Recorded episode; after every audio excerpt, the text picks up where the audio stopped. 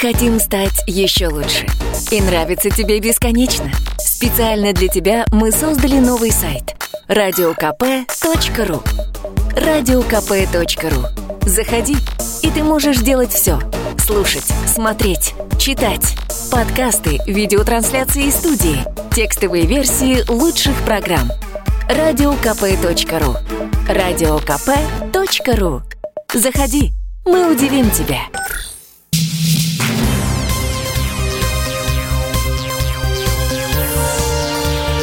Темы дня. Вы слушаете радио «Комсомольская правда» в студии Игорь Измайлов. Открывший дверь убийцы охранник детского сада в Нарьян-Маре арестован пока на два месяца. Таково решение местного суда. Статья об оказании услуг, не отвечающих требованиям безопасности. По ней возможно наказание в виде лишения свободы до 6 лет. По версии следствия, сотрудник охранного предприятия «Светогор» Антон Чудаков дистанционно, не выходя из комнаты охраны, открыл преступнику входную дверь, приняв его за родителя. Передает корреспондент «Комсомольской правды» Роман Лялин, который следит за этим делом.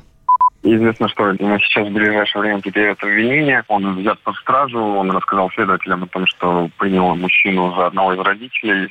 Документы, как я понял, он у никакие не проверял и не выходил поговорить с ним. Поэтому убийца беспрепятственно прошел на второй этаж, зашел к детям, где они спали, и накинул на одного из мальчиков.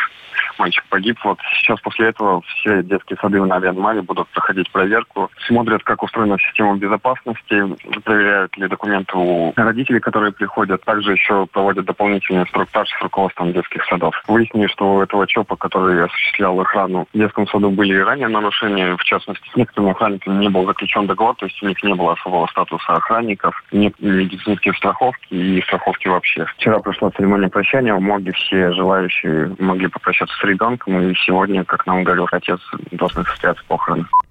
Добавлю, проверки детских садов начались по всей России. В Министерстве образования Красноярского края, например, объяснили, что проведут совещания с руководителями и инструктажи с работниками учреждений.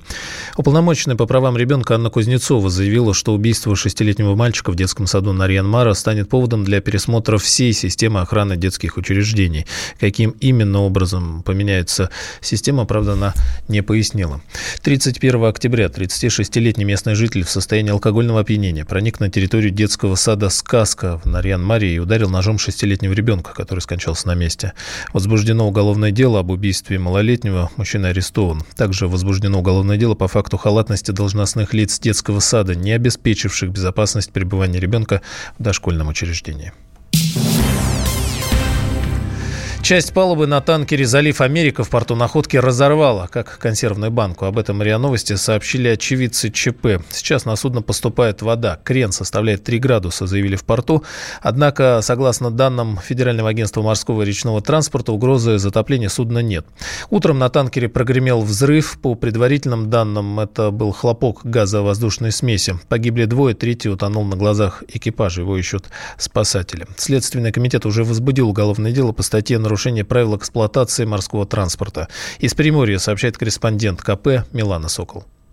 Танкер, на котором сегодня произошел взрыв, уже отбуксировали к берегу. Сейчас на месте ЧП работают представители транспортной прокуратуры, Следственного комитета МВД, а также специалисты Росморвичфлота и компании «Наяда», которая как раз принадлежит судно. Уже официально подтверждена смерть двух человек. Поиски третьего члена экипажа, к сожалению, вот так и не принесли результата. В самом городе все спокойно, без паники. Местные жители с пониманием относятся к произошедшему. Об этом нам буквально недавно рассказал заместитель главы Находкинского городского округа Олег Куднишенко. В качестве основной версии специалисты Дальневосточного следственного управления на транспорте СК России рассматривают именно нарушение правил безопасности эксплуатации движения морского транспортного судна. А по факту происшествия уже возбуждено уголовное дело. Работники ведомства опрашивают свидетелей и изымают техническую документацию на судно компании «Наяда».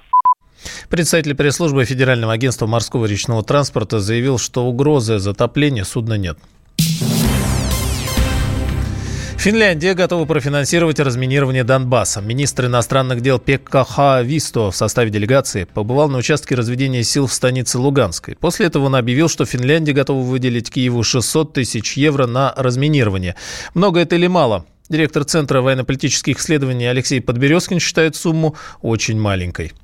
стоимость такой акции намного превышает ту сумму, которую назвал финский министр, потому что, честно сказать, я даже калькулировать себе не могу себе представить, сколько человек и на каком пространстве должно заниматься такими действиями. То есть я крайне скептически отношусь э, к этому заявлению. Может быть, речь шла о каком-то небольшом районе и так далее. С точки зрения э, военно-технической, ну, те мины, которые ставились, понятно, что это в основном советские мины и, мины, которые каким-то контрабандным способом поступали из других стран.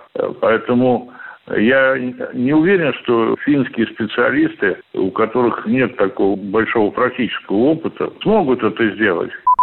За минувшие сутки украинские войска 20 раз нарушили перемирие в Донбассе, заявили представители ДНР в совместном центре по контролю и координации режима прекращения огня.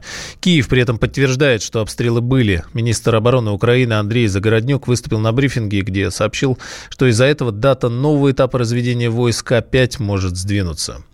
Действительно, обстрелы были. Действительно, обстрелы были, поэтому мы ожидаем пересмотр даты. Мы будем ожидать семидневной тишины. Коротко и ясно.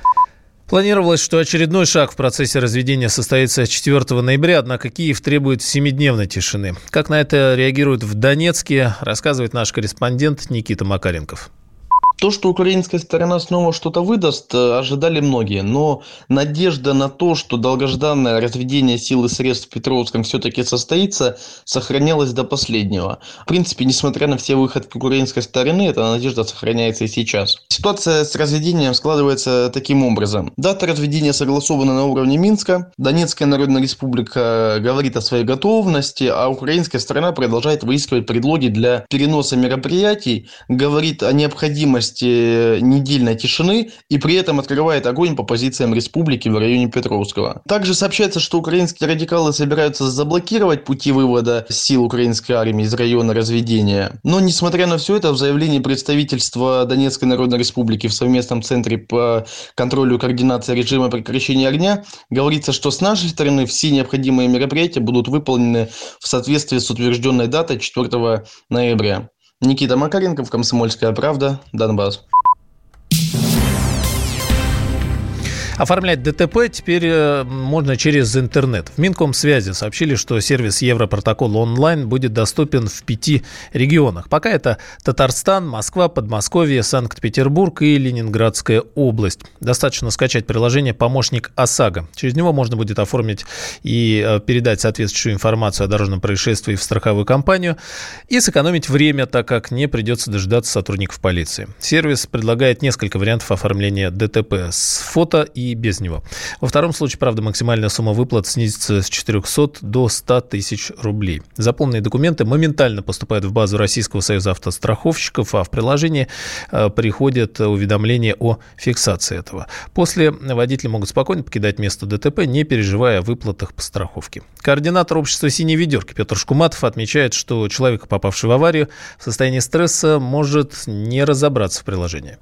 Использование мобильного приложения для оформления страховых случаев – это абсолютно правильная история, и это удобно, современно и, э, безусловно, защищает водителей от ошибок при оформлении Европротокола. Однако тут есть э, нюансы. Дело в том, что люди, которые попали в дорожно-транспортное происшествие, находятся, как правило, в стрессовой ситуации, и они могут не разобраться в том, как им оформить страховой случай, куда что нажимать, что скачивать, где подтверждать. И здесь, конечно, могут быть э, не преднамеренные ошибки. Я бы э, поднимал вопрос о том, что э, необходима служба поддержки и, безусловно, необходима образовательная, ну или вообще какие-то подсказки для водителей, то есть что ему делать, как быть, если произошло ДТП, что интересно, есть еще одна аналогичная программа ДТП Европротокол, сообщили в пресс-службе Российского союза автостраховщиков. А, две эти программы будут работать параллельно, и воспользоваться можно будет любой из них. Темы дня. Лучше и сто раз услышать, и сто раз увидеть. Наш эфир на YouTube-канале «Радио Комсомольская правда». Для всех, кто любит по-разному. И ушами, и глазами.